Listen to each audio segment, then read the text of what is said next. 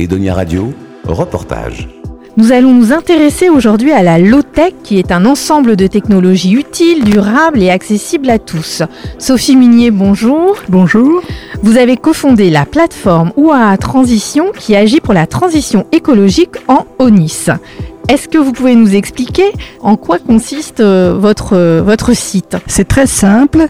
Il s'agit de recenser l'intégralité des acteurs, pas seulement les associations, mais aussi les entreprises, les agriculteurs, les commerces, les services publics, qui vont dans le sens d'une transition, sans exiger pour autant que tout le monde soit déjà au bout du chemin. Évidemment, c'est un processus assez long. Il y a actuellement à peu près 250 personnes sur cette plateforme. Le besoin s'en était fait sentir au cours des forums de la ville. Et en plus de mettre euh, leurs annonces euh, générales, ils peuvent y mettre leur agenda, leurs activités, leurs marchés, les stages qu'ils proposent. Nous proposons aussi des ressources et bientôt un site parallèle spécial pour collaborer entre acteurs. Donc en fait, si je prends euh, un exemple concret, ça veut dire que vous allez mettre en relation, en tous les cas, afficher le nom de d'entreprises ou de, de particuliers ou d'associations qui proposent des événements ou des actions en accord avec la transition écologique. Oui, sauf que c'est pas nous qui le faisons, c'est un site collaboratif, c'est-à-dire nous téléphonons aux acteurs que nous considérons euh, corrects et nous leur proposons d'adhérer à, cette, à ce projet. Ils mettent à ce moment-là leur fiche eux-mêmes à jour, elle est assez longue, donc ils peuvent mettre beaucoup de détails. Et ensuite, bien sûr, s'ils ont des événements, ils les proposent, mais au départ, ils proposent aussi de s'expliquer sur ce qu'ils font. Ouais il n'y a pas toujours, euh, c'est pas un annuaire, c'est une plateforme. Donc ça peut être, je, je prends un exemple, un producteur de légumes bio. Absolument. Il y a ça, il y a les AMAP, il y a les fermes maraîchères, mais il y a aussi des gens, par exemple, qui fabriquent des meubles sans utiliser de peinture avec des composés volatiles. Enfin, beaucoup de choses. On essaye d'augmenter en ce moment le nombre d'artisans sur le site. Comment vous est venue euh, l'idée? Qu'est-ce qui a motivé euh, la mise en place de cette plateforme? En fait, La Rochelle Territoire Zéro Carbone organise depuis pas mal de temps des euh, forums où on s'est rencontrés et où on s'est rendu compte que c'est ce qui manquait. En fait, les gens n'étaient jamais au courant de tout ce qui existait dans le secteur.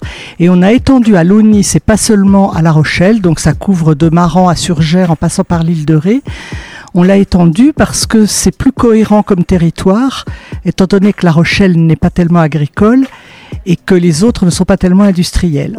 Alors, on va parler de la low-tech. On en parle beaucoup euh, en ce moment. Qu'est-ce que c'est concrètement Alors au départ c'est un mot inventé dans les années 60 par opposition à high-tech évidemment et ça essaye de proposer une démarche. Chacun peut la prendre où il peut. C'est pas la même chose si vous êtes un industriel ou si vous êtes un particulier, si vous habitez un studio en ville ou une maison à la campagne. Mais l'idée à chaque fois, c'est d'abord de questionner les besoins et les usages qu'on a. Par exemple, est-ce qu'on a vraiment besoin d'une voiture et si on en a une, est-ce qu'on doit l'utiliser pour tous les trajets? Ensuite, une fois qu'on a identifié qu'on avait un vrai besoin, on va essayer de le couvrir de la manière la plus sobre et la plus euh, compatible avec les limites de la planète possible. Alors c'est pas toujours euh, possible, mais quand ça l'est, ça peut être fun de trouver des solutions euh, à sa hauteur. Alors ça peut être, j'imagine, ça en fait partie, réparer l'électroménager, acheter des téléphones reconditionnés, des ordinateurs reconditionnés, c'est tout ça la low Alors évidemment, tout ce qui va être réparable, durable, c'est beaucoup mieux que tout ce qui va être le contraire. Ça va de soi. Après, est-ce que tout le monde a besoin, par exemple, d'une machine à laver? Est-ce qu'on pourrait les mettre en commun? Est-ce que tout le monde a besoin de faire des voyages en avion? Ou en voiture? D'ailleurs, c'est la même chose. Ou est-ce qu'on peut se mettre au cyclotourisme? Est-ce qu'on va continuer à manger euh, très carné? Ou est-ce qu'on va essayer de baisser? Tout ça, c'est des questions au moins à se poser. Ça ne veut pas dire que tout le monde va être tout de suite euh, parfait, évidemment, mais qu'au moins il y ait une démarche qui tient compte du fait que la planète n'est pas extensible. Et est-ce que si je vous dis que euh, vous allez un peu contre le progrès et que euh, c'est on régresse un petit peu en faisant ça Alors je suis pas trop d'accord parce que moi en particulier, je soutiens les initiatives de Bertrand Picard, qui est un des types les plus euh, high-tech que je connaisse, mais qui croit quand même à ce qu'on appelle l'efficience. Vous pouvez nous expliquer ce que c'est? Alors absolument, il, a il décerne un label qui s'appelle Solar Impulse Efficient Solution et qui consiste à repérer les industriels qui font un vrai effort pour utiliser des matériaux les plus légers et les plus recyclés possibles les plus réparables possibles, pour fabriquer les objets les plus utiles possibles. On soutient aussi, par exemple, dans le secteur, euh, l'entreprise Avatar qui essaie de faire une voiture très légère. Tout ce qui va dans le bon sens, c'est mieux que ce qui va dans l'autre.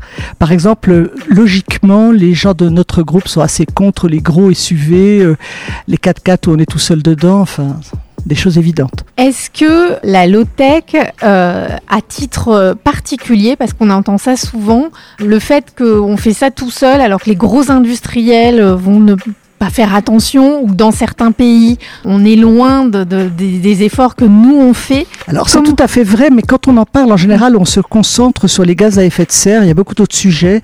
Par exemple, le coltan qui est dans votre téléphone, il est essentiellement euh, extrait en Afrique par des enfants. Euh, peut-être qu'on peut aussi tenir compte des droits humains dans un monde idéal que évidemment on ne pense pas pouvoir faire advenir dans les trois ans qui viennent compte tenu de la situation actuelle. Au moins on fait sa part, on essaie de convaincre les gens que c'est important.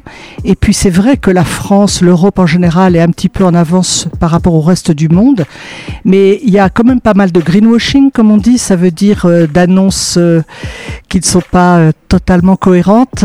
Et de cela on aime parler. Par exemple comment on va isoler les maisons, est-ce qu'il faut plutôt réparer ou plutôt construire à nouveau, etc.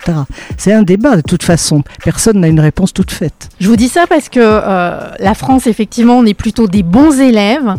Et souvent, quand on écoute, on a l'impression qu'on ne pas forcément. Et est-ce que ce côté, euh, euh, j'ai l'impression qu'on regarde tout ce qui n'est pas fait et pas ce qui est déjà fait? Alors le problème, c'est que souvent les, les, calculs sont contestables. Par exemple, si on vous dit combien vous vous dépensez de gaz à effet de serre, euh, vous allez peut-être être très bon, mais ce que vous achetez a aussi dépensé des gaz à effet de serre ailleurs. Donc pour avoir un compte exact, il faut aussi tenir compte de ce qu'on importe pour voir l'effet complet. Cela dit, oui, en effet, euh, la France n'est pas le plus mauvais élève du monde, bien sûr, c'est pas ce qu'on dit, mais il y a encore beaucoup de choses qui pourraient être améliorées. Par exemple, la gestion de l'eau qui n'est pas totalement économe, l'électricité qui n'est pas encore au top, euh, les voitures qui sont encore trop souvent aidées alors qu'elles sont trop lourdes et trop inutiles, pas d'effort qui est fait pour que les gens les utilisent moins, enfin, etc., etc. Mais encore une fois, c'est un processus. On ne demande pas aux gens d'être très bons tout de suite, mais si on attend que tous les pays fasse quelque chose, eh bien, euh, on ira dans le mur encore plus sûrement, c'est tout. Mais on peut quand même être content déjà de ce qu'on fait. Oui, et on peut aussi trouver fun de chercher des solutions euh, manuelles, euh, bricolées, collectives, avec des tutos qu'on trouve un peu partout, notamment sur le site de Concarneau, qui est très très bien. Il y, a, y a fun à faire ça. C'est, je suis assez âgé, ça ne s'entend peut-être pas, mais enfin, j'ai vécu les années 60, qui étaient des années très très belles et où on vivait en exploitant une planète et pas trois comme actuellement. Bien écoutez Sophie Munier, je vous remercie pour tous ces renseignements. On peut euh, retrouver votre plateforme. Alors ça s'écrit O-U-A-A-A-transition.fr. Absolument. Vous aurez toutes les coordonnées sur le site d'Edonia Radio. Exactement. Merci, Merci. beaucoup. Edonia Radio.